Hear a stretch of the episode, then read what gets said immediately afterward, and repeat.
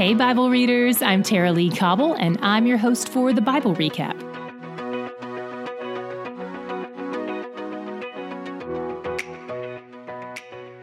Leviticus is a book about a perfect, holy God who wants to draw near to his people, who are, unfortunately, completely depraved and sinful. It walks us through the very messy and detailed process of how that can be possible. There are a lot of components involved, so set your mind to press through on the days when it's not easy. You'll be grateful you did, just like you tell your kids when you take them to piano and swim lessons. Those things are good, but your kid's ability to see that it's good just hasn't developed yet. So put on your swim cap. Here we go. First things first, who are the Levites? They're the descendants of Levi, one of the 12 tribes of Israel slash sons of Jacob. And just yesterday, we saw that God appointed this particular tribe or line to be the priests in the tabernacle. So we'll be dealing with a lot of things pertaining to priests. They are the mediators between the holy God and the sinful people. God is going to show them what steps are necessary to make this relationship functional. There are three primary ways of being that are laid out in this book unclean, clean, and holy. In general, the people are unclean, Always, God is holy, and the purpose of these rituals and laws set out in this book is to get the people from the state of being unclean to the state of being clean or even holy. There are various ways this has to be approached. First, we'll look at a lot of offerings.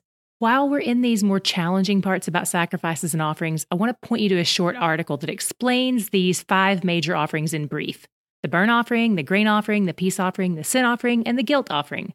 We'll link to that article in our show notes today. We open with Moses speaking with God at the tent of meeting, a phrase that now represents the tabernacle.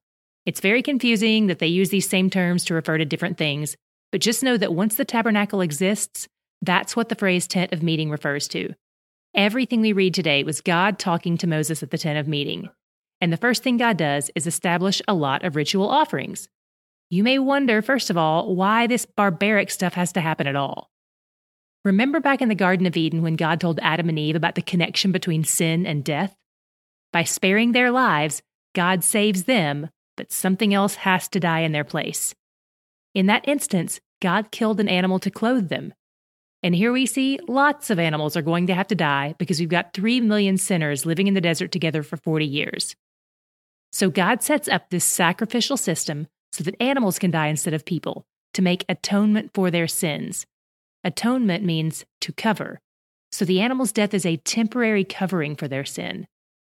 And not to give too much away here, but God knows all along that this plan is temporary. It's just a band aid, not a permanent fix. This is a placeholder, a foreshadowing of the real solution that will come in the form of Jesus and his death on the cross. But for now, we've got this system. And learning a little bit about it should really increase gratitude in all of us that we live approximately 3,300 years later. Another thing we'll see taking place here is not just God's provision of a blood sacrifice, but also God's provision of food for the priests. They get to keep some of the things that are sacrificed. Since their job requires them to be working to help mediate this relationship between God and his people, they can't be out raising food and farming. If they're going to obey God's calling on their lives, they'll have to trust him to feed them. Fortunately, he has a plan for this, and it involves other people bringing them food all the time via an offering, and God calls that offering most holy. God also says that no offerings can be made without salt, and he calls it the salt of your covenant with God. Salt implies preservation, so bringing salt with these offerings is a way of remembering and preserving the covenant with God. In these offerings, the fat represents the very best part of the animal, so God keeps all that for himself. 316 says, All the fat is the Lord's. Amen. By the way, Lots of you asked us to put this verse on a t shirt or a tank top for you, so we've done both. Apparently, it's a great conversation starter at the gym, and you can check those out in our store if you're interested. In chapter 4, we see that even unintentional sin requires a sacrifice. That's because sin is still sin, regardless of motive, and it still has to be paid for. This is true even for the priests and leaders among them, and the higher your position, the more valuable the sacrifice required of you. Leadership especially spiritual leadership, comes with added weight and responsibility. To heighten understanding of this, God also required that anytime a priest sinned against the congregation or led the congregation in sin, that the blood of the offering be sprinkled in front of the veil of the sanctuary. Let's talk for a second about what that is, just to make sure we don't miss the significance here. Remember how the tabernacle is laid out in the shape of a cross? And the things that are the furthest out of the tabernacle are made of less valuable metals like bronze. Then they increase in value to silver, then gold plated, then pure gold. The first area outside with the bronze stuff is called the outer court. Then we move into the holy place. And at the far end of the holy place is a big curtain that separated the holy place from the most holy place, which is also called the Holy of Holies. This is the section where the pure gold item is kept, the mercy seat, which is the lid for the Ark of the Covenant and is where God dwells. No one was allowed to enter that area except the high priest, and he was only allowed in there one day of the year, which we'll talk about soon. But for now, what you need to know is that when the priest sinned, or when the whole congregation sinned, the blood of their offering was brought from the bronze altar in the outer court into the holy place and sprinkled in front of the veil. With regular people, the blood was just thrown on the sides of the bronze altar. But with the priests or the sin of the whole congregation, those sins defiled the whole tabernacle. What was your God shot today? Mine was in the moment I just described, where the priest is carrying the blood inside the tabernacle on account of his own sin. This has to feel pretty weighty, to have to carry blood up to God's door and sprinkle it there. But I wonder if it reminded the priest that God spared them when they, as a people, sprinkled blood on their own doorways. The people it happened to were still alive. This was just a year ago that he brought them out of Egypt.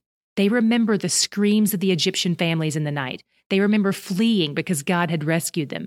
And now they stand in front of his earthly throne, deeply aware of their own sins and his goodness. I'm in awe of the fact that a holy God has made a way for our sins to be atoned for. He's merciful he provides a sacrifice, and He's where the joy is. We get lots of questions from our Bible readers, and we wish we could handle them all, but we found that an even better way to help you is to connect you with a whole community of people who are also digging into the Word alongside you. Our Patreon family has access to our Facebook discussion group where people post questions, helpful information, funny memes, and are just generally awesome and encouraging to each other. It's only $3 a month to join our Patreon and get access to this community. And that $3 may not seem like much, but it also helps keep this podcast coming to you daily by supporting the team that puts this together. So, for your sake and ours, we'd love for you to join our Patreon family. You can find more info at thebiblerecap.com or check for a link in the show notes. Today's episode is brought to you by WayNation. If you want to laugh, learn, or be encouraged, click the WayNation link in today's show notes. On their website, you'll find the Bible Recap podcast, faith filled videos, relevant articles, and more great content.